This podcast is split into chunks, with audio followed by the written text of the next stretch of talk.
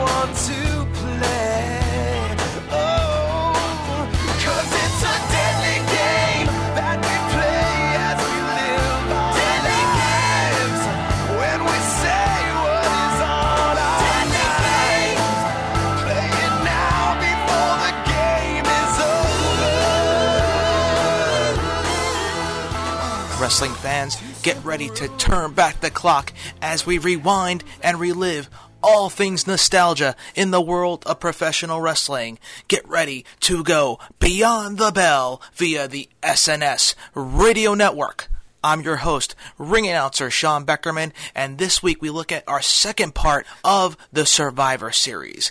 We look back at the greatest moments and matches in the traditional Thanksgiving event. Last week, we took a look back at the years 1987 through 1997, the first decade of the Survivor Series. This week, part two involves 1998 to the present day of the Survivor Series. Can you imagine? Last year, there were rumors that the Survivor Series was going to be taken off the WWE pay per view schedule. The traditional Thanksgiving event that was held initially on Thanksgiving night and then Thanksgiving Eve was about to be gone from the history books, or should I say, the further history books for WWE.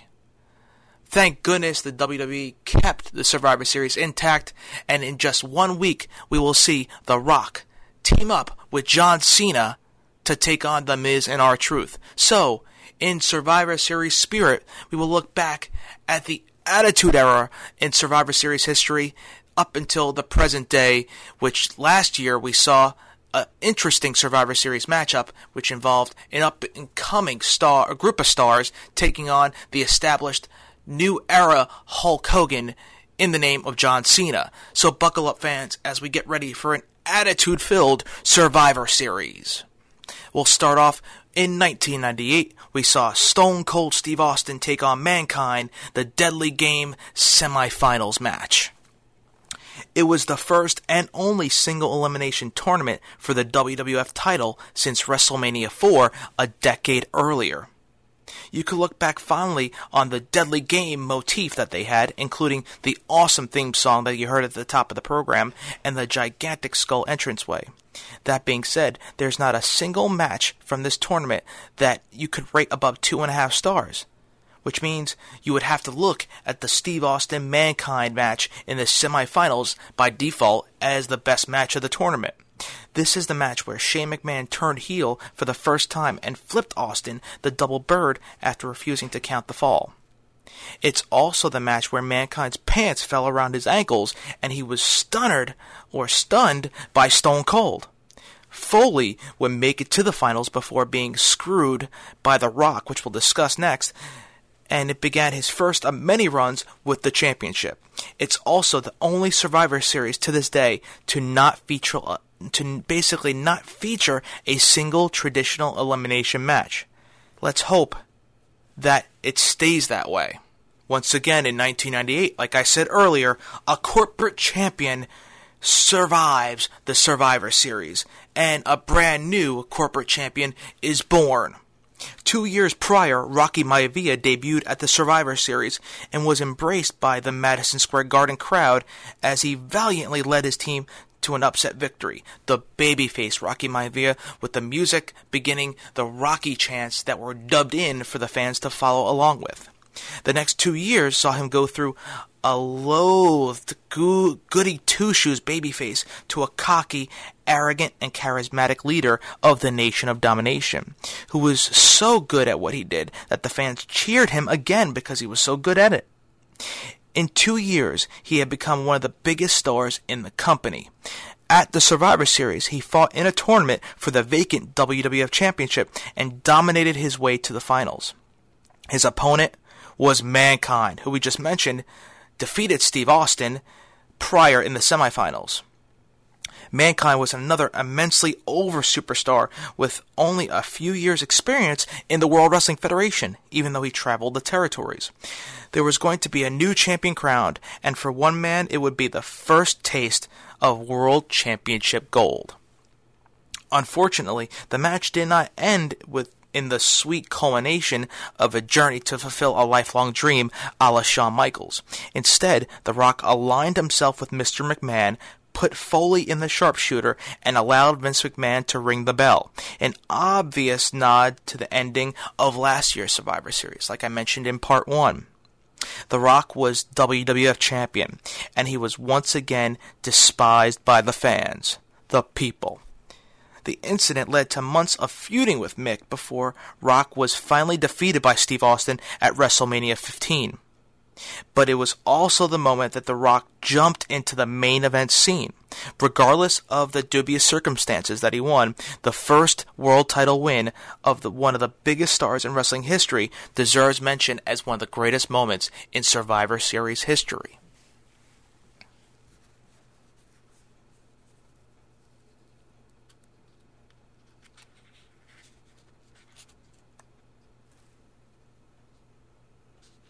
In 1999, we saw the debut of the Olympic gold medalist Kurt Angle. It's the in ring debut of our Olympic hero. Of course, it would make this list. I can't get over how much smaller Kurt looked in this match as compared to one of his matches, say, in 2003, where he started to bulk up a bit. Fans in Detroit have the audacity to start booing not and not cheering for the Olympic gold medalist not long after this match starts. Well, I totally agree with this because Shawn Stasiak was not the greatest in ring competitor, and he didn't really follow too much in his father's footsteps, to say the least. He had a great body, but didn't have the, the complete package. The best part of this was Kurt basically stopping the match to get on the mic outside and berate the crowd. It was different at the time. An instant recipe for heel heat. It was great. He was trying to talk like a babyface, but in a condescending manner. It was different at the time, and it definitely set Kurt Angle apart from the rest, especially in his debut match. The match was really nothing, but for historical purposes, this is one that stands out the most on this show specifically. Had Triple H not had Rikishi run over Stone Cold, that triple threat main event would have been one heck of a battle, I'd say you want to look back at momentous moments in Survivor Series history or the most special moments, it wasn't that main event. It was the debut of one of the greatest competitors ever to enter the squared circle, the Olympic gold medalist, Kurt Angle. You do not boo Olympic gold medalists. I'm the best in the world. I came here for you. You do not boo me. Well, you know what? I, I sort of like that. You got to respect that, JR. That's wrestling for you. That's standing up for what's right. You do not boo an Olympic gold medalist. You have respect for an Olympic gold medalist. Well, the fans spend the money, they do what they want, whether they should or shouldn't boo, boo him. No, they should always respect an Olympic gold medalist. This guy went out and fought for his country. Well, and he earned respect in the amateur match. He's got to earn respect here. Nobody there for the cross body. That was smart. You see Kurt Angle signaling to everybody how smart he is? Look at that. Angle with a modified slam, a fall away. Oh, beautiful! And the Olympic gold medal winner. You know what? He stole that move from me, JR. These fans are booing it. What's wrong with them? Do these people realize we've never, ever in the history of the WWF had a real athlete like Kurt Angle, an Olympic gold medalist? How can they boo him? Well, I'll tell you what, folks, uh, you're, Angle's getting booed, Dingus, folks here just, you know, uh, how can you, know, Look, look, look. How can you boo this, JR? Watch this move. I'm not. The oh, he stole that from me right there, JR. uh, Kurt Angle Thank you, salute. in his official debut getting booed here in Detroit. But still, he is victorious. Both Folks exercising their First Amendment right, no doubt about that. I respect that young man. As we just mentioned Kurt Angle's debut, one year later in the year 2000, he was competing in a WWF Championship match. And he was the World Wrestling Federation champion. It was Kurt Angle versus The Undertaker for the World Wrestling Federation Championship. Some say it was Kurt Angle versus The Undertaker's pants at the Survivor Series. Everyone knows how awesome Kurt Angle is but after just one full year on television, it's really scary how good he already was. He was the WWF champion already. This was billed as The Undertaker's 10th anniversary, a decade of destruction. Kurt, well, you see, Kurt has a brother named Eric, who, from a certain distance, looks pretty, looks pretty much like his sibling. They had pretty similar look they pull the old switcheroo, the twin magic, you can say, nowadays, at one point, and The Undertaker delivers a last ride powerbomb on who we think is Kurt before going for the cover. Referee Earl Hebner counts two before halting his count, and the crowd has no idea what's going on.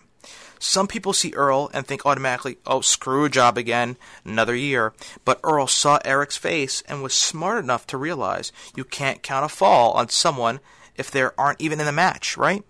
Kurt sneaks up behind The Undertaker and rolls him up for the pin before hightailing it out of the arena in hilarious fashion. That what that's what I loved about Kurt Angle. He was so funny too. He was a great athlete, but it was his personality that won me over especially. Not to mention we kind of look alike. Hey, hey. And shortly a couple years later, we saw the old school Undertaker return. But the match was unique in itself was momentous and it was Kurt Angle's first championship defense at Survivor Series, only a year into the company, a year from his debut, and he defeated the legendary Undertaker. At this very event, no, will that hold true tonight when the, the Undertaker challenges our WWF champion, Kurt Angle? Can Angle match up with the American Badass? We'll find out. But now take a look at this. Kurt Angle has done more in 11 months here in the WWF than anyone in WWF history. And I captured my first goal by winning the European Championship. I captured the Intercontinental Championship. I not only captured gold, but royalty as well when I was crowned the 2000 King of the Ring. I topped the most amazing 12 months and became the World Wrestling Federation Champion. And that is true. There's only one American Badass. There's only one Undertaker. Although I don't dress like Satan anymore, I'm still down with the devil. The last ride. That's a statement from the Undertaker. And I will go medieval on your ass. Four-quarter match to determine the number one contender for the WWF title. The Undertaker paced it. Jericho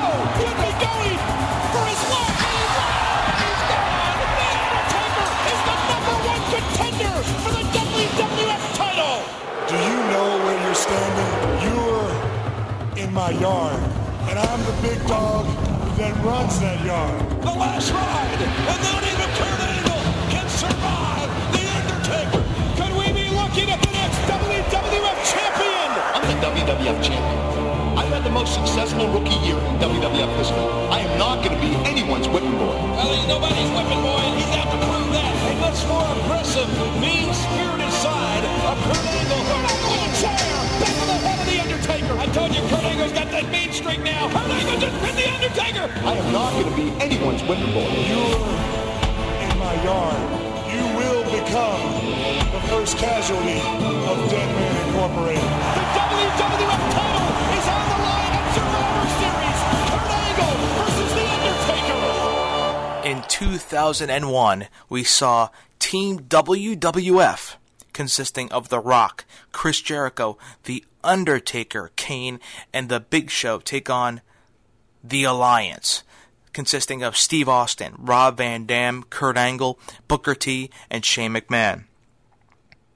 There is something inherently wrong with the parting image of what began as the WWF versus WCW war, being The Rock pinning Steve Austin. So goes the famously botched invasion of 2001, which culminated in this match at the Survivor Series, where the losing group would die off forever. Only one group can survive.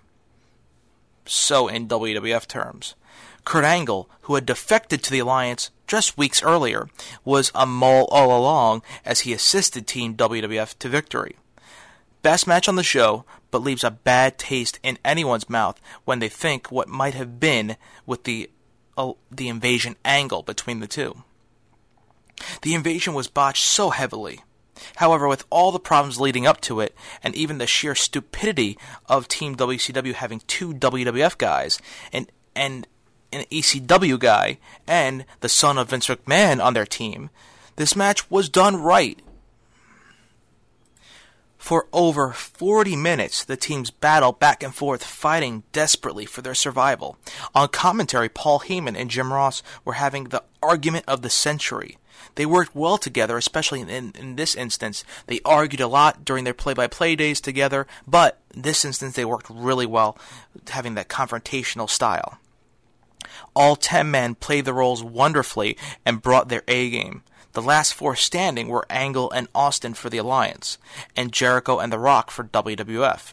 Angle was eliminated, and Jericho was eliminated. It was down to Austin and Rock, the two biggest stars in wrestling, fighting for the two biggest companies in wrestling, quote unquote.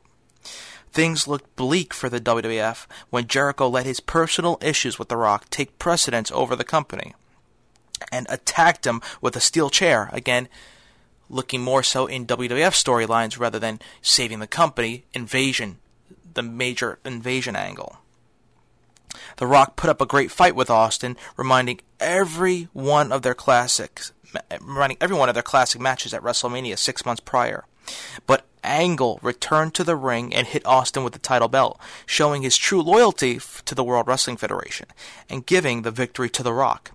The invasion storyline was over, and it ended with a bang. Jericho, Angle, RVD, and Booker T would all become big players in the WWE over the next few years, while Austin and Rock would soon be gone.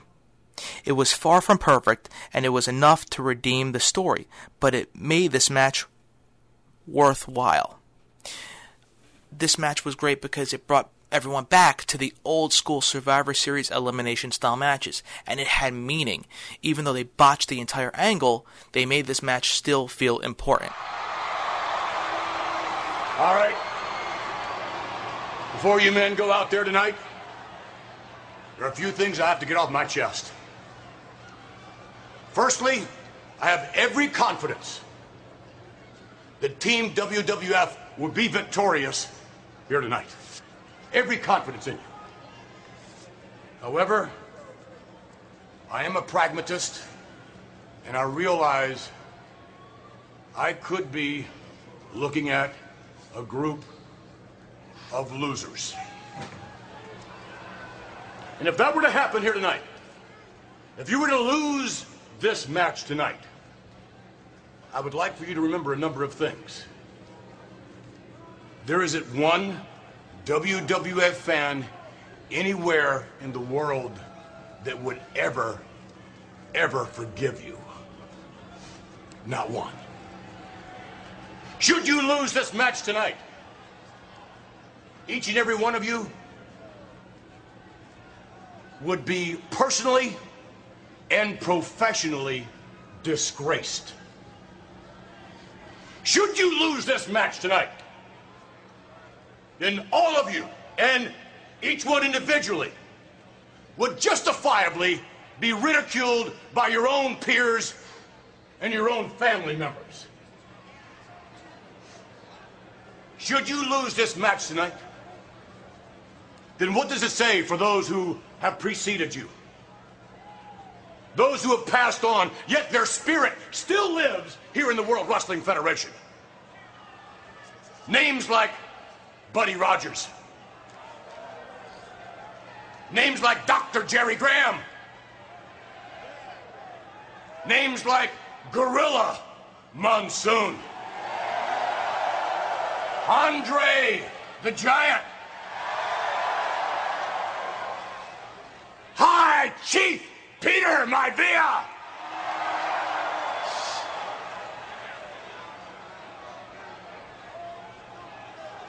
What would that say? Now, collectively and individually, you might be saying, I know you've got something for us, Mr. McMahon. I've been hearing you talk about how Stone Cold Steve Austin is going to jump to the World Wrestling Federation tonight.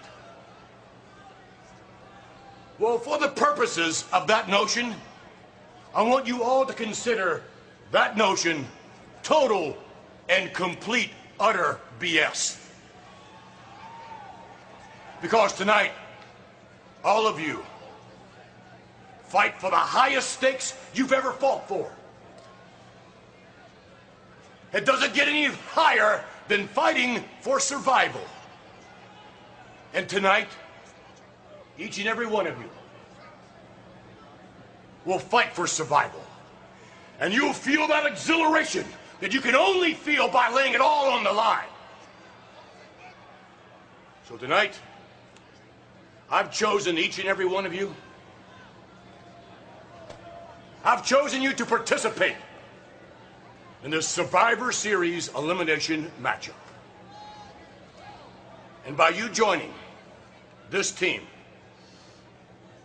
tonight, you will honor the World Wrestling Federation. Now go out there and do it. In 2002, we saw Brock Lesnar, the next big thing, take on The Big Show for the WWE Championship. Lesnar champion, Big Show challenger. And the Big Show was about to experience something unpleasant from the next big thing. I was there, Madison Square Garden. The place was electric. The very first Elimination Chamber match was on this show and was great for two reasons. Shawn Michaels got one last title run with the WWF Championship, or should I say the World Heavyweight Championship, and RVD nearly killed Triple H with a frog splash. Of course, RVD was eating burgers at WWE's Times Square restaurant the following month during the next pay per view, so maybe it wasn't really great for him. But you digress. This right here was one of the most popular matches in Survivor Series history, or especially that year for fans, and that was the championship match between Brock Lesnar and Big Show. It was mostly comprised of Brock Lesnar, still a heel, mind you, tossing the 500 pound Big Show all over the ring at will and getting cheered at MSG like the biggest babyface since the Hulkster. He actually delivered a German suplex and a belly to belly and a belly to belly overhead suplex to Big Show. Take a moment and let that sink in, fans.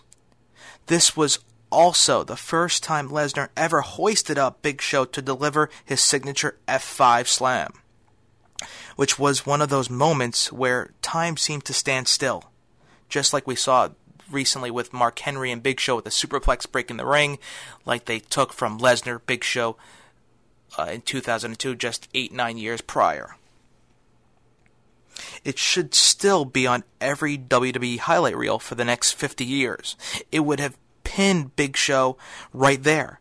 It would have been the perfect finish. Of course, they had to go and mess it up by having Paul Heyman turn on Brock and align with Big Show, who goes down as the man to hand Lesnar his very first defeat.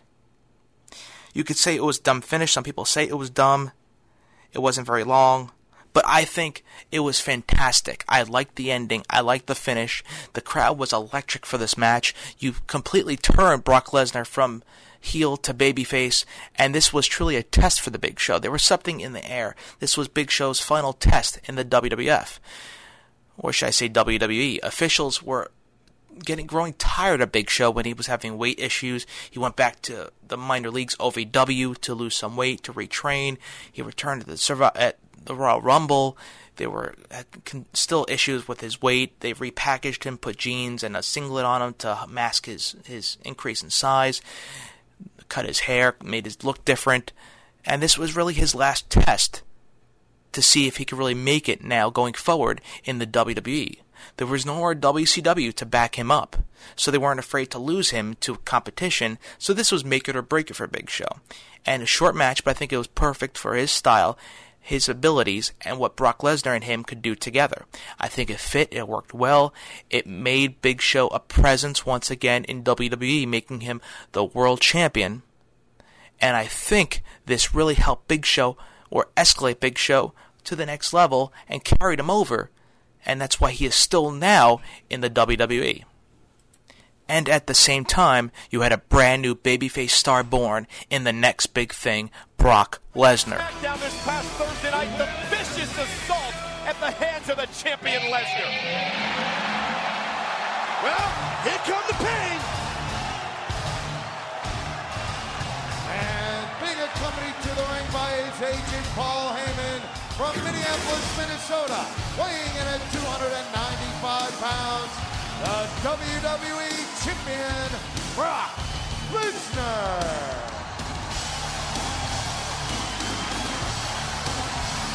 That's a bad, bad, bad man, Cole. He is the youngest champion in WWE history. But there are three questions which Brock Lesnar hopes to answer tonight. Can Brock Lesnar suplex the Big Show? And look at this. Lesnar right up in the grill with the big show. And Brock Lesnar hands to the face, wasting little time for these two mammoths to go at it for the WWE title. Obviously, that heavy caked up ribs of Lesnar. I don't think that's going to stop him, though, Cole. This Madison Square Garden faithful behind Brock Lesnar all the way. Brock Lesnar's ribs heavily taped. Lesnar suffered a broken rib when he was press slammed off the stage by the seven foot, 500 pound Big Show. Big Show. Big Show looks real focused. And there's the power of the challenger. Wow, Big deal right there. to the ribs. Right on the ribs. The ribs broken of Brock Lesnar and Big Show going one to one on the ribs of the champion. And Lesnar takes Big Show down, and the champion with the right hand. Heavy duty double leg by Brock Lesnar. Don't waste time, Big Show. Get up. Lesnar wasting little time, shot to the ribs, and the champion has taken this fight to the floor of Madison Square Garden. Can't turn your back on a man like Lesnar. Look out. The ribs. The ribs. And the ribs into the steel post. Also in 2002, there was redemption for the Heartbreak Kid Shawn Michaels at Survivor Series. We just mentioned it previously. 2002 is largely remembered for Hulk Hogan coming back to wrestling and battling The Rock at WrestleMania 18, which me uh, when I was there, I felt I had goosebumps on my arms. That was one of the greatest moments as a fan ever in my pro wrestling fan and in-ring announcing career all due respect to that very important matchup, but another unexpected return has had a greater long lasting effect on professional wrestling if you look at it. When Shawn Michaels injured his back in 1998, people said he was finished and would never wrestle again. Four years had passed, and Shawn hadn't wrestled in that time frame. Yes, he had not wrestled in that time frame. He came back, made became a commissioner, had a couple commentary spots, but had not wrestled at all. His match against Triple H at SummerSlam in Long Island, again, I hate to, to drop that I was there, but again, another great match. Goosebumps, you felt the chills, you felt emotionally involved in that match. That's, that is what wrestling is. And that match at SummerSlam was supposed to be a one off match. For one very special night, Shawn was the greatest wrestler in the world again. But that was not only one night. He was supposed to come back, or he wasn't supposed to come back. But he did return to the ring. And there he was, inside of a glass pod. The pod inside a gargantuan structure made of steel chains, making its debut in Madison Square Garden. In the other pods were Kane, Chris Jericho, and Booker T. In the ring were Rob Van Dam and champion Triple H. The top stars of WWE's Raw brand were all competing for the World Championship. This is when, after the Invasion storyline ended, they split brands officially to Raw and SmackDown. Shawn watched as each man entered the ring and then finally entered with only Kane, Jericho, and the game left. Shawn clawed, scratched, and super kicked his way past the Big Red Machine and Y2J, and it was down to him and his rival, his former best friend. The two battled each other ferociously, but it seemed only a matter of time before Triple H would defeat HBK and continue his reign of terror on Monday Night Raw. Incredibly, Michaels' back body dropped out of a, out of a pedigree and connected with sweet chin music. Three seconds later, and Shawn Michaels was the world champion once again, holding the big gold belt for the very first time. It was an incredible climax to Shawn's odyssey, and it was his it was a way for him to return home in the WWE at Madison Square Garden with the world title on his shoulders. Shawn has been in the WWE ever since up until his retirement last year since 2002 up until his retirement with each passing year, he cemented himself further and further, and it increased the argument that he is the greatest per- performer ever to grace inside to grace the squared circle and to be inside that sacred ground of a wrestling ring. Shawn Michaels rejuvenated his career. It was a time for him for redemption, and it was catapulted with this world championship victory just five years prior, he was he was basically isolated out of professional wrestling. He was known as a member of the Montreal Screwjob crew. He was known as one of the lowest wrestlers in wrestling for his ethical commitments. Well, we weren't sure if he was involved or not, but you had a you had a feeling that he had to know something about the Screwjob Survivor Series. So he went from 97 to 02 to redemption. Shawn Michaels was a new man, and it was marked off with his World Championship victory. He is a bloody and battered man. Is the world's heavyweight champion, but he's turned to his stomach. He sees his adversary. Just get one arm across him. One finger is all you need. Shawn Michaels is done. There it is. The arm over. Is this how it's going to No, it's not how it's going to end. It's not going to end that way. What? Shawn Michaels got a stolen up after the leg cover on the pedigree. How did he do that? I knew that super kick wouldn't work. But this should have worked.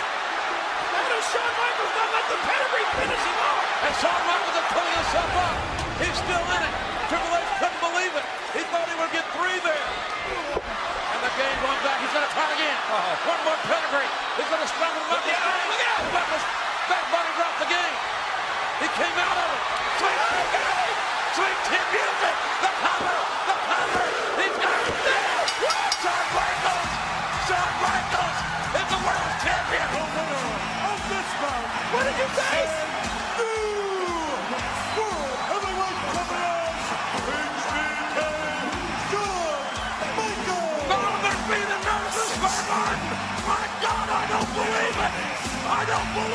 They're on their feet all over the world right now, JR. Nobody believes them. Shawn Michaels is the heavyweight champion of the world.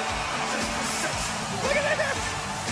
My God, can you believe it? This may be the world's biggest celebration. I know it's been said before, but in the WWE, do you believe in miracles? Shawn Michaels believes in himself.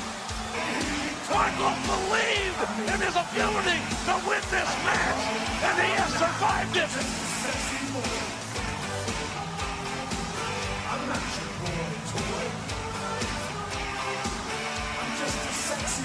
Yo, look at this beat, JR. I've never seen anything like it. This beat, this beat Times Square New Year's Eve, doesn't it?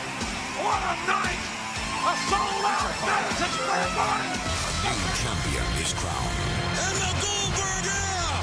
Just begun. But the game has evolved, and the rules have changed. Look out, Goldberg. I'm right here, so come and get it. Triple H, Goldberg, the World Heavyweight Championship.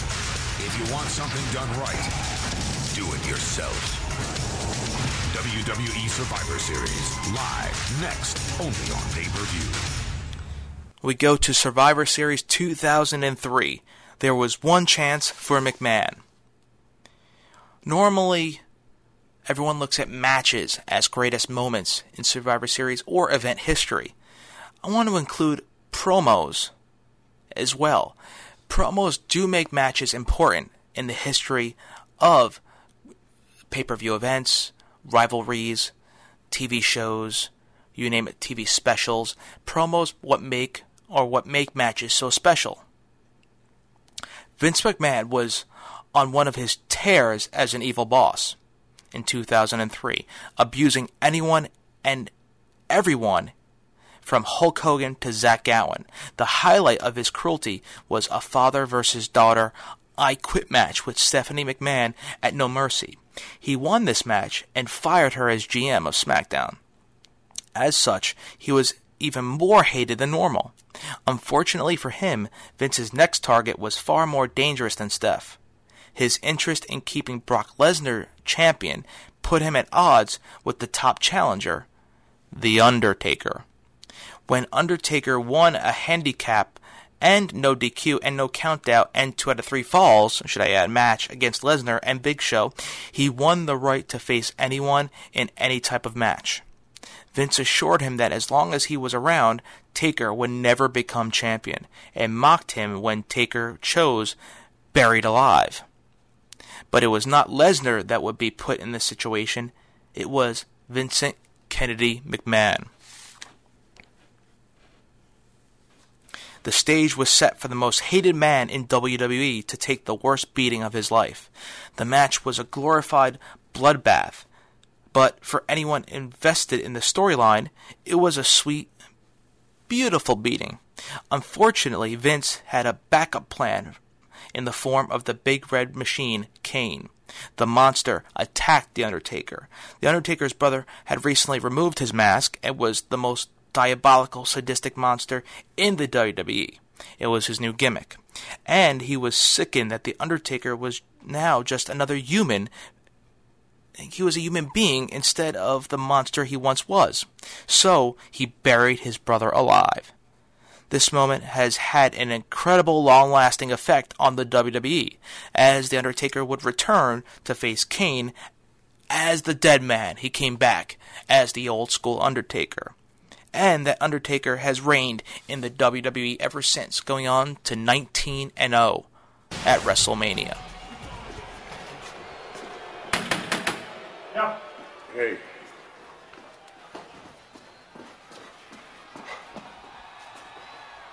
Listen, I, I, uh, just before your match, uh, I know you're preparing for your match, and it should be a great one. I, I wanted to let you know how I'm feeling. Has it dawned on you what's going on? Has it dawned on you that it's a, a father son competing in individual matches against two brothers, Kane and The Undertaker? When you think about that, it's, it's, it's ironic. Uh, there, there's, a, there's a certain fate to it. There's a, there's a, a spirituality to it. Um, and, and, and I know that I'm feeling that. And, and I know I'm feeling protected by, by a higher power. And I'm just wondering how, how you feel. How, how, how do you feel? Do you feel the same? The only thing I'm feeling right now is sorry for you.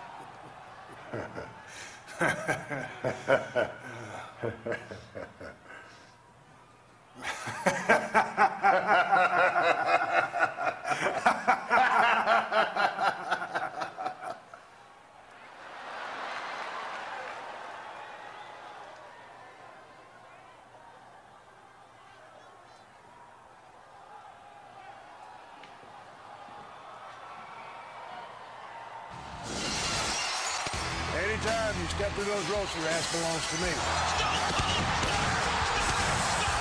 What you see is what you did with Stone Cold Steve Austin. And if you don't like that, it can't be controlled. tough luck. Austin 316 says I just whipped your ass. Stone Cold Steve Austin is the toughest son of a bitch I ever saw. Stone Cold stands for two things. It's one, don't trust anybody, and two, whoop as much ass and raise as much hell as humanly possible. Well, I've got news for you, Steve Austin. You're not going to be kicking anybody's ass anytime. In other words, Steve Austin, you're fired. You know, Eric, your actions are unprofessional,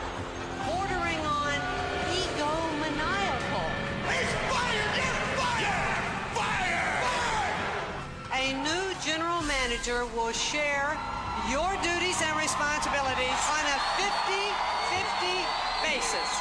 So let me stop all the suspense and bring out the new co-general manager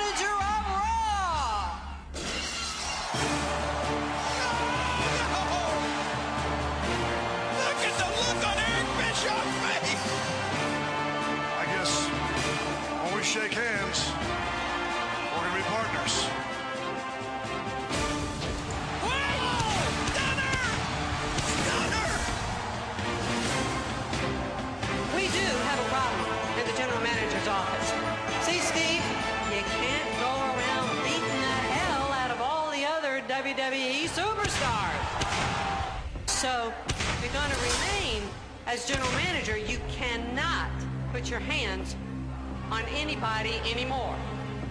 Unless you are physically provoked. Which one of you son bitches is gonna be the first to provoke me? Would you please provoke me? I dare you lay a finger on me. Maybe you want to take a shot at me right now. Will you knock the hell out of me? Do it! Why don't you give me a shot? You can't give me a stunner, Steve. You just plain lost your nerve. There's nothing you can do about it, Steve. I think you're a coward. If you think that Stone Cold Steve Austin should be able to whip a man's ass when he sees fit, give me a hell yeah. Then I've got a proposal for you, Steve. I propose it at Survivor Series. You and I, we each assemble a team of five for a classic Survivor Series style matchup. And if your team wins, then this rule where you can't touch anybody unless you're physically provoked, gone.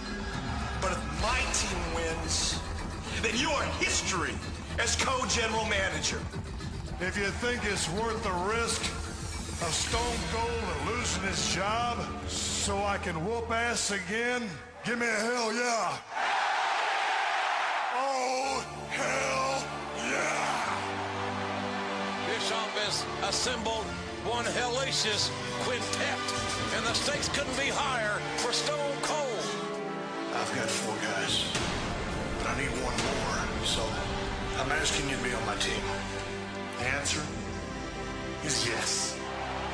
You, Stone Cold Steve Austin, are going to have to trust five other people. Your fate is in their hands. But if this team wins the Survivor Series, we'll see the old rattlesnake back. You're gonna see the real Stone Cold up close and personal.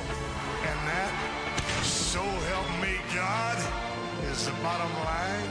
Cause Stone Cold said so. Also in 2003, we saw Team Bischoff take on Team Austin. Team Bischoff consisted of Chris Jericho, Christian, Randy Orton, Big Papa Pump Scott Steiner, and Mark Henry. Team Austin comprised of the Heartbreak Kid Shawn Michaels, Rob Van Dam, Booker T, Bubba Ray, and Devon, the Dudley Boys. This won't be the only time where we talk about how great Shawn Michaels was at Wrestling Psychology. That was on full display here and as good as many of the other players in this match were, none were better than HBK. The stipulation was that if Steve Austin's team had lost the match, he would leave WWE. So when it all came down to HBK, with Michaels wearing one of his best crimson masks, it was mesmerizing how he had the fans hanging on his every move. At this point in his career, everything seemed to click for Shawn Michaels. He knew exactly what to do inside the ring without fault. In the end, he could not overcome the odds. Take notes. One, John Cena. And as a result, Steve Austin was forced to leave the WWE forever. I guess forever in WWE time is four months since he was back as a referee at WrestleMania. This may have been the last truly great Survivor Series elimination match when you look back at it. For 17 years, November has been a showcase for the true nature of men at odds. Featuring a series that tests the will and pushes the thresholds of all who partake. It is where the frailty of the human condition fades and a raw animal instinct emerges. Many have battled to persevere. Most have failed. And as history reminds us, trust is nothing but a five letter word. So tonight, once again, the vicious fight for survival begins. This one took place in 2004, but we saw a three year succession for Randy Orton being the sole survivor in 2003, 2004, and 2005. This is more of a series of events than one particular moment, but it's a cool statistic and pretty informative. For three straight years, Orton was the sole survivor of the main Survivor Series elimina- elimination match. The first time he last defeated Shawn Michaels and retired Austin from his position as Raw co GM. The second time he defeated Triple H and became GM for a day. The third time he won for Team SmackDown over Team Raw. This was unceremoniously ended in 2006, but it was a neat streak for the time it existed.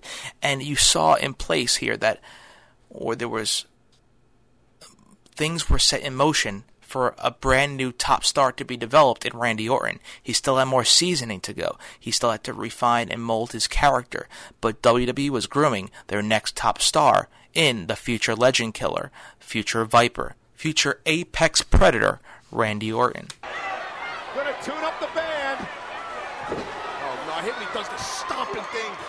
Shawn So his opponents. Yeah, I know. Hey, hey, watch out. This with the steel toe. Oh, another one. Fight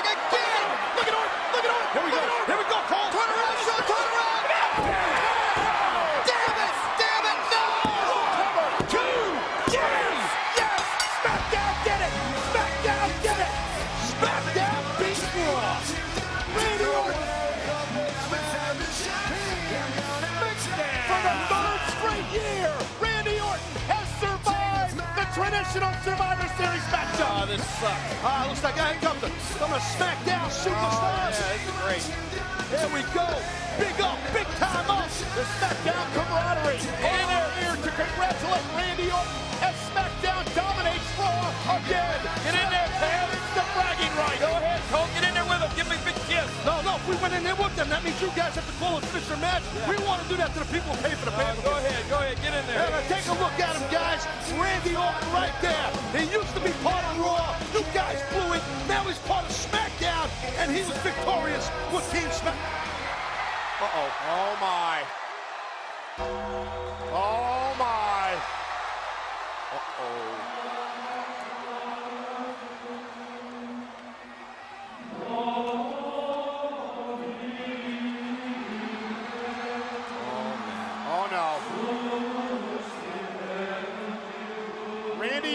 looks as if he's seen a ghost.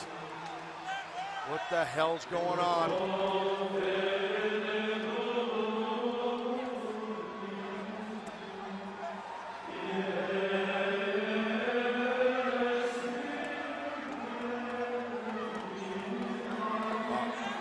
Orton, Orton can't believe what he's seeing.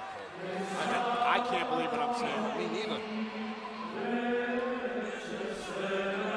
Orton should be celebrating now. He, Yeah, he shouldn't be in shock, but the Undertaker's music hitting and Orton has just been. What the hell's going on? What is, I,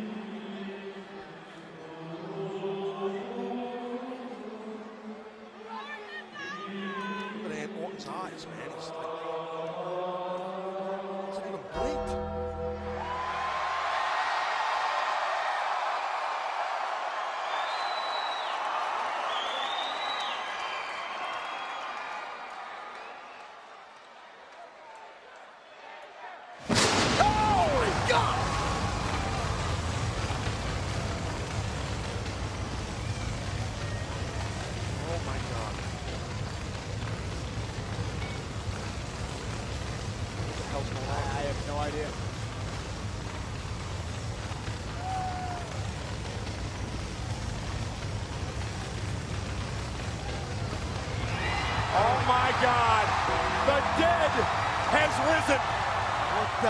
Is going on? On October 9th, Randy Orton lit a casket on fire with The Undertaker inside. Tonight, Randy Orton has seen a ghost. The Undertaker is back now for vengeance. But the ghost is coming to the ring, and I don't think he's here to celebrate. And The Undertaker back where it all began at Survivor Series. Oh my lord. And Undertaker. Well, there goes one of the dicks. Oh, choke. The Undertaker is cleaning house. The Undertaker sending Brian oh Kendrick for a ride. There goes Burchill and Regal.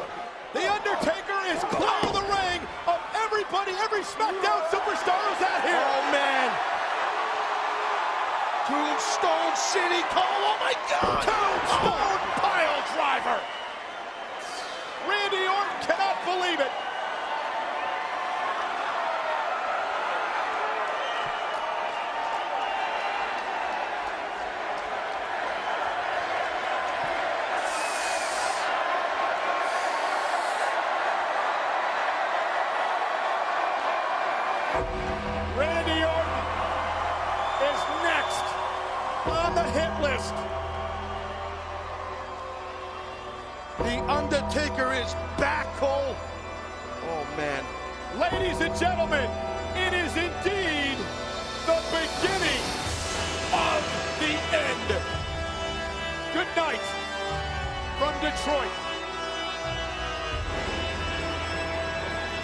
In 2005, we saw an old school NWA bloodbath carryover between Triple H and Nature Boy Ric Flair, last man standing.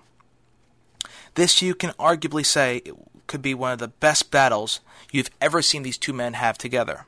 The Greensboro match on Raw had more emotion, of course, but this was simply a bloodbath. In fact, you can say Ric Flair lost all of the blood in his body. won't be a, a shocking won't be a shocking statistic or a shocking fact. Which makes it all the more remarkable that he was able to function when this was over. Flair survived three pedigrees, but the sledgehammer was too much and the King of Kings reigned supreme. You don't see matches like this in WWE anymore, so if you're a newer fan or simply a fan of old school, I suggest you check it out. But those two these two legends, you could say the the new modern day Ric Flair and the legendary Nature Boy battle each other. This is when Ric Flair, when Evolution was starting to change and Ric Flair was starting to become babyface, people starting to be sympathetic to him. They had the, the big celebration in Greensboro for him after the cameras went off the air. His first DVD came out celebrating his his great career, and this match was so special because you saw these two come together at a big time pay per view and just let it out NWA old school bloodbath style. Twenty years ago,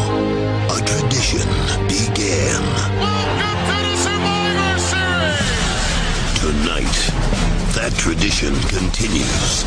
Men will form alliances, fight with everything they've got for just one goal survival. Co Captains DX, Co Captains rated RKO. Are you ready? Are you ready? Are you with me or not? Traditional survival.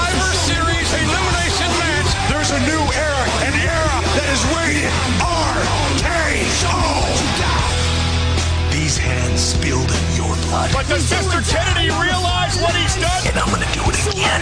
Mr. Kennedy and The Undertaker in a first blood match at Survivor Series. Your time has come. World Championship is on the line. The result will always be the same. I, the victor, King Booker. Here comes the animal. Can Batista do it when the title is on the line? Survivor Series, I'm taking my title back. Show me what you got. Team Captain John Cena against Team Captain The Big Show. Talk about it. Now be about it. It's not so hard when you scream and shout it. I am the captain of the most dominant team in Survivor Series.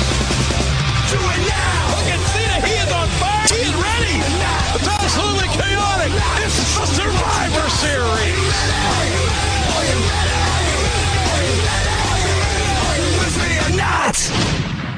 In 2006, Mr. Kennedy took on The Undertaker in a first blood match. Again, you would not see this in this day and age of the PG, non blood WWE, but the amount of blood here pales in comparison to how much we saw the year prior with Flair and Triple H, but nothing compares to the absolutely sick chair shot delivered by Undertaker to Kennedy after the match to get his heat back. It was difficult to watch back then, let alone now with everyone on the concussion watch 24 7 with Chris Nowinski. Ironically, Ken Anderson suffered severe concussions caused by an errant chair shots to the back of the head later on in his career. So this would carry over in Ken Anderson's career, where uh, he would have concussion issues, head traumas, and when you look back, it, the match was it was it was an attempted match to to cement a new star in the making, which didn't pan out in the long run for, for Kennedy in WWE. They were trying to put Kennedy over as this top star using The Undertaker to quote unquote make him. Due to injuries, Kennedy didn't last long in WWE shortly after.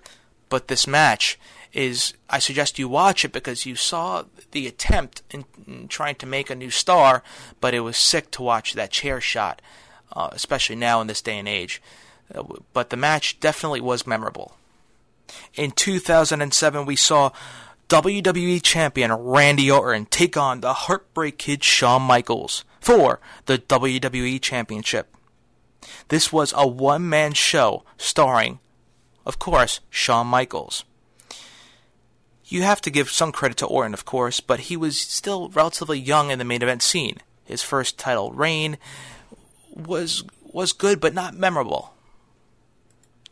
The psychology in this match was masterful, and it's all because of HBK. Per the rules of the match, Michaels was not allowed to use his signature super kick, yet he still went out there and had the match of the night. He took us on an emotional roller coaster with his mannerisms, his pain facial expressions, his near falls. Everything was done to perfection. There's a reason Michaels himself has stated that this is one of his favorite matches of his entire career. And it's a prime example of why the wrestling ring is a darker place for no longer having him in it. But this match, again, we saw like I just mentioned, The Undertaker trying to make Mr. Kennedy. And it maybe it wasn't too successful in the long run. This was one of those matches where you saw a legend make a future superstar.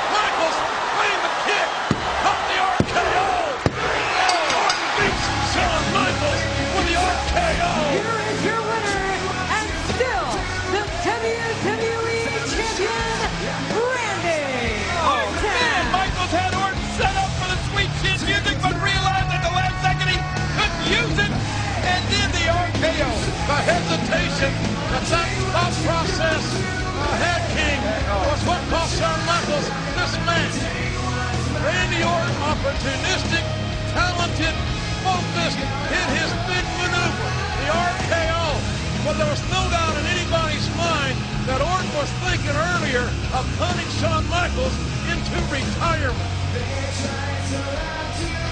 I'm not so damn sure that Orton still isn't thinking. Go ahead, get him out of the ring, ref. cold eyes of Randy Orton. Victorious here tonight. What a match this was. And the one-man dynasty maybe as accurate a statement as any superstar has ever said about themselves. And just think that Orton, so young, is only going to get continue to get better and better and better. And Orton surviving the crossface, surviving the sharpshooter, surviving the ankle lock, becoming within a hair's breadth of, of, of losing, and then only to pull that victory out in the last second. Orton said earlier tonight that he would beat Shawn Michaels. He did that. But no one can argue the point that eliminating Sweet Chin Music instinctively put Michaels a little bit off his game in that last exchange. Now, wait, wait, wait, wait, wait a minute. Get out of there. Keep walking.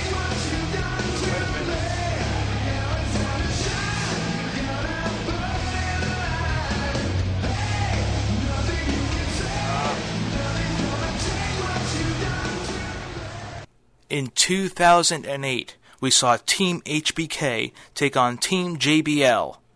Team HBK consisted of Shawn Michaels, Rey Mysterio, Cryme Tyme, and the Great Khali. Meanwhile, JBL's team consisted of John Bradshaw Layfield, Kane, MVP, John Morrison, and The Miz. There was nothing overly special about this match, but from top to bottom, it was a really well worked Survivors match. If you're into shock value, you probably liked Edge winning the WWE title in the triple threat with Kozlov and Triple H. Yes, Kozlov was in there. If you're a loyal resident of the Cenation, you likely enjoyed John Cena's return title victory over Chris Jericho. Each irritated your quote unquote hardcore fan in their own way. So you could say one negated the other, but this match was it was special in its own right because you saw a feud building between HBK and JBL, and you saw once again a traditional Survivor Series elimination match return, trying to make certain stars by giving legends or giving them the rub from the legends that were the captains. JBL was really emerging. He was on the top of his game. I truly felt JBL was so special and very uh, extremely underrated performer, and he was a great main event talent, and he was a great champion. That's why we see Mark Henry work so well these days as champion.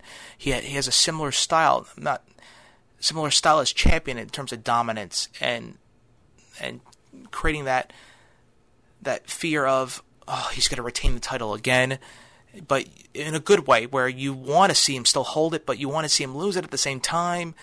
You fall involved, you fall into the storyline, you fall into his promos, and that's what JBL had as WWE champion, the longest reigning champion in SmackDown history, as he likes to gloat. But this match was special because it brought back the essence of the traditional Survivor Series elimination match. You see a pattern here, fans? This is what makes wrestling so special, having different matches at these special pay per views. Cut the ring off, guys. You know what I mean? Isolate them. Okay, we'll do this oh, one by one. What about Randy, though? You know, keep the eyes out. Please leave Randy to me. Hey, he's been doing job with Randy. Come on, man. Yeah, we're, we're strategizing here, man. You okay? Yeah, yeah, yeah no, listen to me, guys. You're part of the family, too, man. You feel at home, right? Listen, we're all teammates, man. I can't, I can't lie to you guys. There's something know how else to say it, but just to come out and say it. Yeah, this is the best way. Come on. I don't know if you guys are aware of this or not, but... Uh, aware what? I'm different than you guys. Oh, really? It's, it's obvious. What do you mean? Well, I'm the only one that's... No, no, hey, wait a minute. Hold on. Look, look. You with us, man. You want, you're our boy. We got you, man. All right, look, all right. we all have one goal, and that's to win. Yeah. It's all about winning tonight, and that's the truth. Good. All right, guys. It makes me feel better, you know, seeing that I... Yeah, yeah, yeah. Of course. Seeing that I am the only one that's... That's... What? From ECW. ECW? I mean, that's what. Yeah, what about that's what it's all about. Oh man, that's what it's all about. I get, I get, I get comfortable because yeah, you know, you know, you know, you thought it meant because I'm because I'm Canadian. Nah, that ain't got nothing to do with it, man. It doesn't matter where you're from, it's where you're at. Yeah, that's what I'm saying. Yeah, we're on the same page. Same team, you know? It's like, you know, you're a great rapper. Yeah. It's a little known fact that uh, Canadians are also pretty good rappers. All right. yeah. Spit some. Did you hear that? I never heard that. You never heard of it? Spit some. Yeah, get your swag. I didn't let you hear anything. It's, it's kind of, yeah, it's not. It's not a you know? Get loose. Give it a try. Team Kofi Kingston looking for a fight. Four of us are black and one of us is white. What's up? What's up? What's up?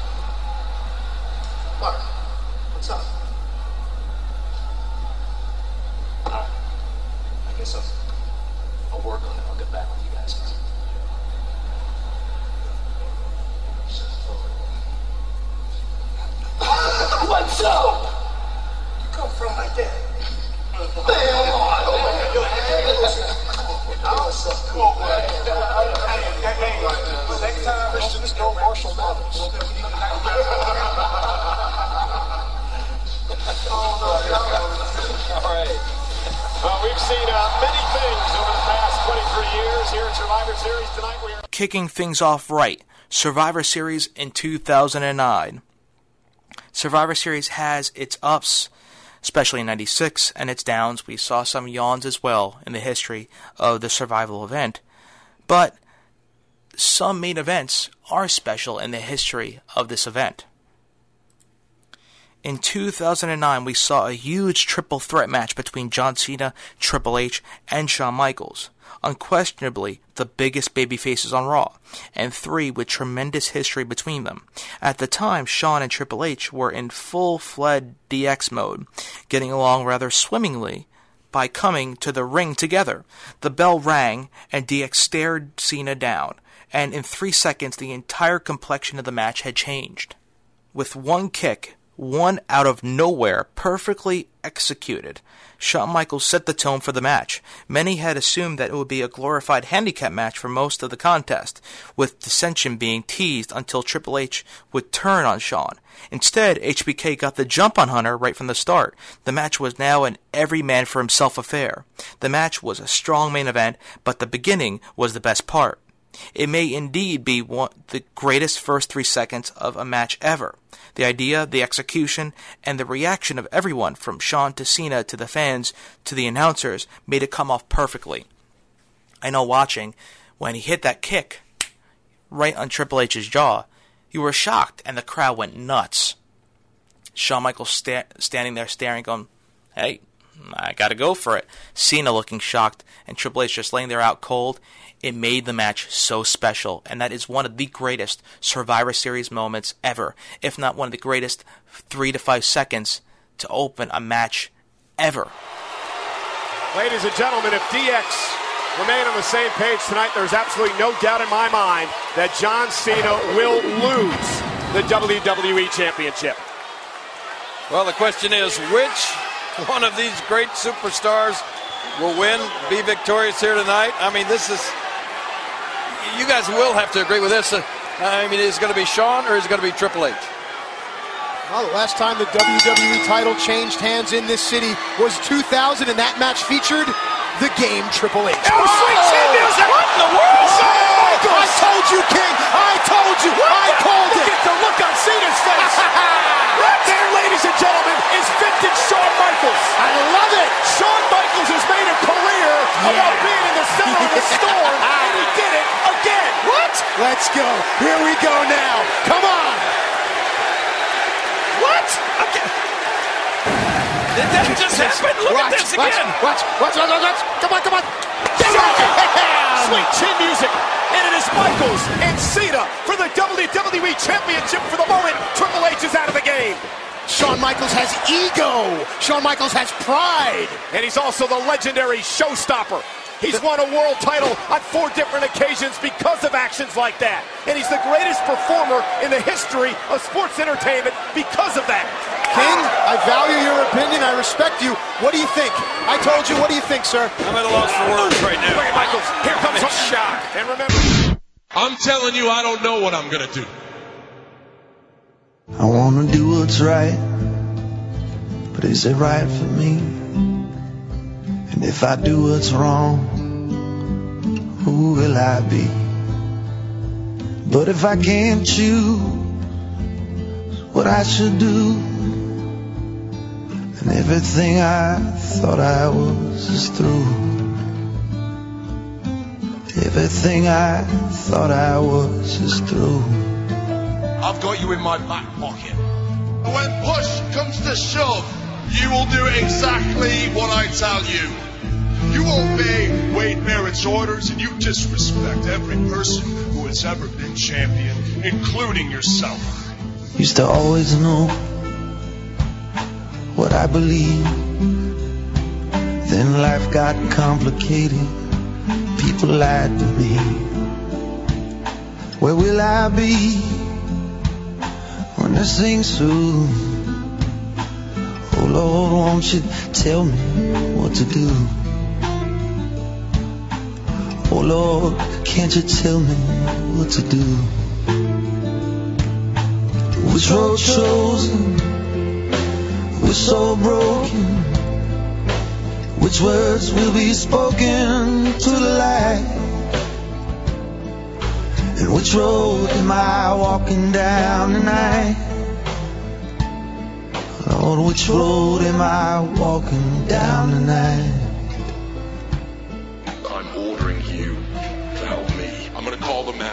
Down the middle. You've let everybody down. The biggest phony in the WWE. It's everything. Award me the WWE title. My passion. Or I flush your entire career down the toilet. Here's the balance. You are history. This is all I've ever done. This is all I got. I can't not be in the. WWE. Last year, 2010, we really asked, is he really fired this time? Randy Orton, the champion, took on Wade Barrett, WWE Championship match. John Cena, the special referee. Randy Orton defeated Wade Barrett to retain the WWE Championship with John Cena as the special referee. The finish saw Barrett hit his wasteland move and made the cover, but Orton was able to grab the ropes at the count of two. That did not sit well with Barrett, who began barking at Cena. He then pushed Cena, who pushed him back right into an RKO from Orton, who made the cover. Cena counted one, two, and then paused before bringing his hand down one more time and giving Orton the victory. Cena then threw off his referee shirt before the members of Nexus came to the ring and went on to attack. However, Orton and Cena were able to fight them off. Cena then grabbed the championship and gave it to Orton, followed by a hug between the two. Ugh. The stipulation going into the match was that Cena would be fired from the company if Barrett didn't win the title, because Cena was officially a member of Nexus. I bring this up because this will go into my rant now since we've finished up wrapping the history of Survivor Series and the moments, especially the Survivor Series elimination style matches. Again, they had a great storyline developing here with these new stars Nexus developing. Sure, they had a hiccup with the the hanging the necktie incident with Daniel Bryan and Justin Roberts. I don't know why I love seeing that. I don't know. Me being a ring announcer, wanting his job. maybe selfishly I like that. But nevertheless, Daniel Bryan had to be fired as a result, short term, of course. But it put a hiccup in the Nexus angle for a bit, but it, it, there was room for redemption whether they never really got behind or felt comfortable with the stars they picked to be a part of Nexus, whether they should have picked more experienced superstars to be involved in this rookie group.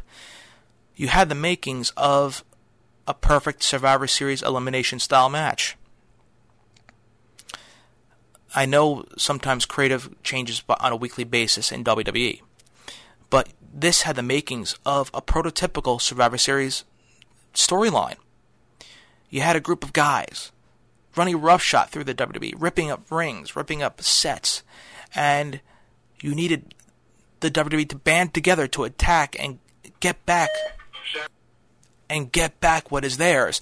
The WWE, the peacefulness, the the order. There was chaos that was that was stirred up by the Nexus.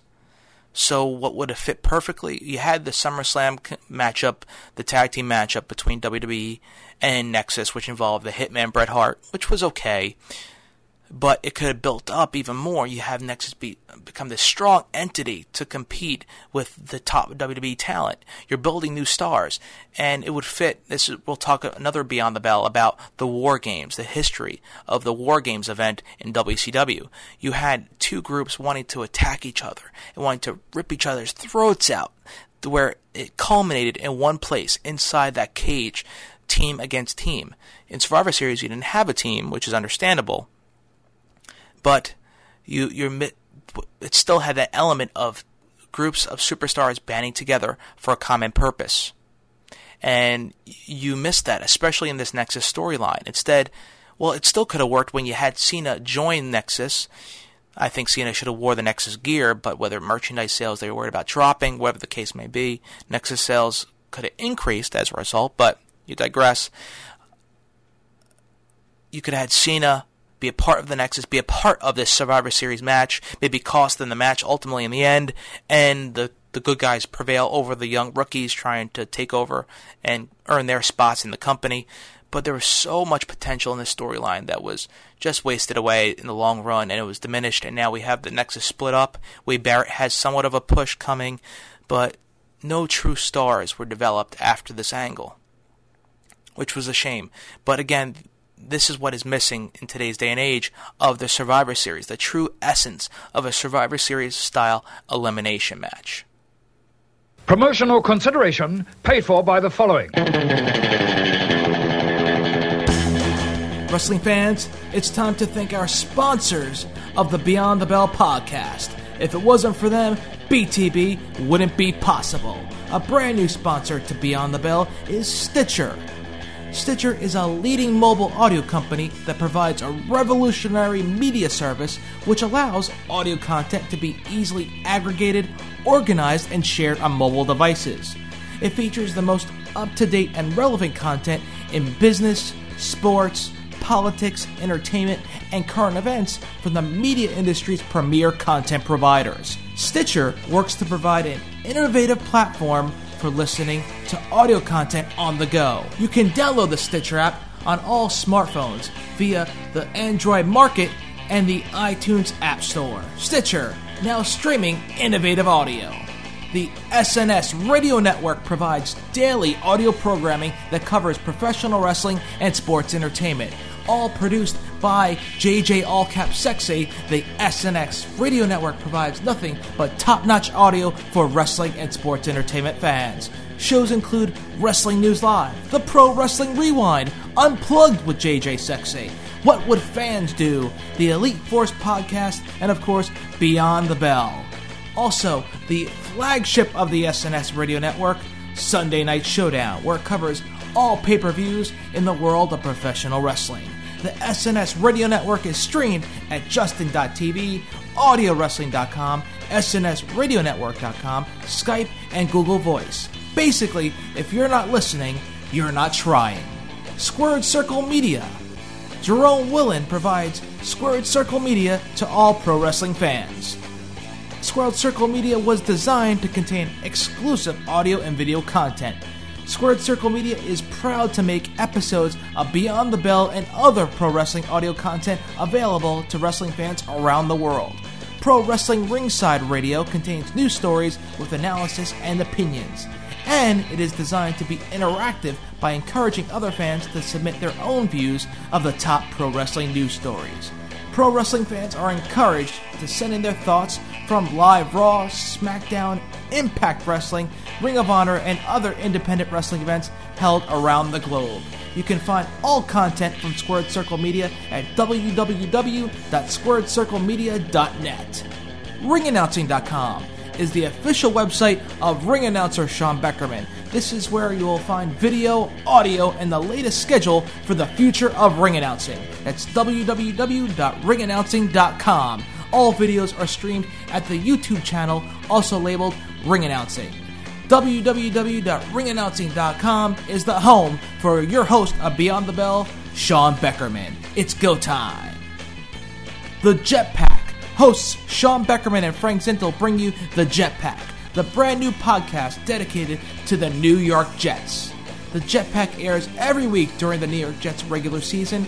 Each show will discuss last week's game, the game plan for next week, and much more. It includes audio and comments from Jets players and staff, courtesy of NewYorkJets.com. You can find all archive shows at jetpack.libsyn.com and on iTunes. Once again, that's jetpack.libsyn.com and on iTunes. The Jetpack has blasted off fans. If you are interested in advertising on Beyond the Bell, email us at btbwrestling at gmail.com and in the title type advertising. Join the Beyond the Bell revolution. It's go time!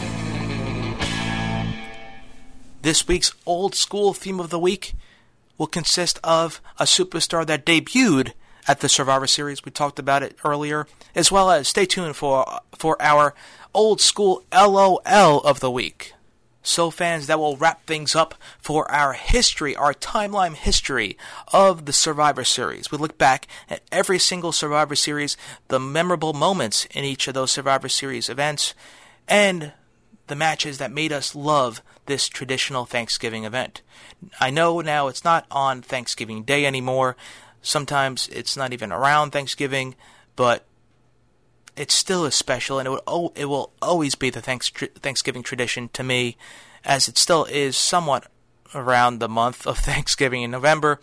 This year, it returns to Madison Square Garden, the year or the place that The Rock debuted. He is now in the main event, teaming with John Cena against The Miz and R Truth. I personally would have loved to have seen a Survivor Series elimination style match between, which involved The Rock and Cena. You possibly throw Nash on the other side. I still think there's an opportunity for growth for the Survivor Series to get back to what made it so special those traditional Survivor Series matches. That is what is missing now. Sometimes they just throw teams together with no meaning. I know they did that before in the early stages of Survivor Series, but for some reason we still loved it because we love the characters. Now it's a hard it's very hard for us to invest in these characters because we don't really know them. And they just throw random people together. You feel like they're just filling spot, filling time on a card, and it's another event and they travel and move on. I want to make it special once again. Maybe the WWE network, which is being created when they hopefully will have the four big pay per views on pay per view, or the four big events on pay per view, and have the rest of the events on the WWE network. Maybe that will change but I will always have a soft spot in my heart for the Survivor Series, and I cannot wait to show my son the history of the Thanksgiving tradition known as the Survivor Series. Thank you, fans, for joining us as we finish up this timeline edition of the Survivor Series. We look back at the greatest moments in this historical event. Our next edition, right before we kick things off with the latest edition of Survivor Series, we'll look back at the greatest and worst team names in Survivor Series history. So stay tuned for that. I'm your host, ring announcer Sean Beckerman, signing off. We'll see you next week as we'll go beyond the bell, and I'll see you fans at the matches. There's only one man that can captivate the world. After seven jabroni meeting. Ow! Ah, high eating, trailblazing, eyebrow raising. Step off the brink, put your foot on the gas. People's champ, The Rock. If you smell what The Rock is cooking. For the first time in seven years, The most electrifying man in all of entertainment. The Rock returns to action. Finally! WWE Survivor Series.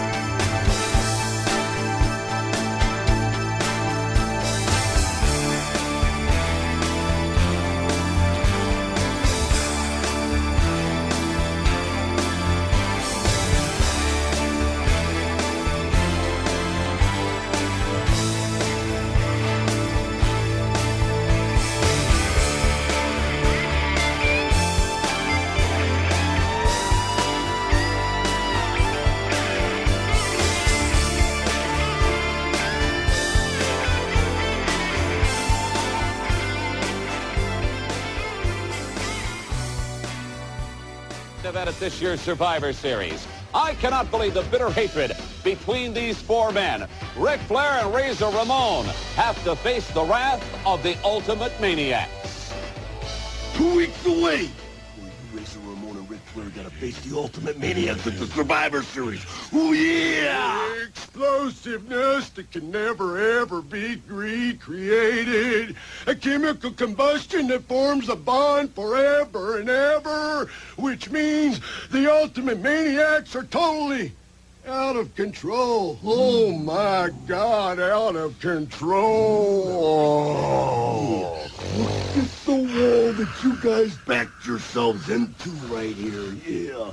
Do you see any back door? Do you see any door which you can escape? No, you don't.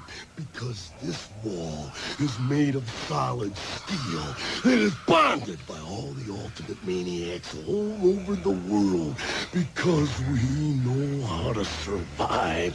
And at the Survivor Series, the Ultimate Warrior and the Macho Man and the Ultimate Maniacs will survive. But you know and I know that you're only half the man that I am. And I have half the brain here. Let's go to our ring announcer. Hey fans, ring announcer Sean Beckerman here. Want to go back in time and relive the greatest and worst in the world of sports entertainment? From all time favorite matches to the worst gimmicks in pro wrestling, we cover it all. So join us each and every week on the SNS Radio Network as we go beyond the bell.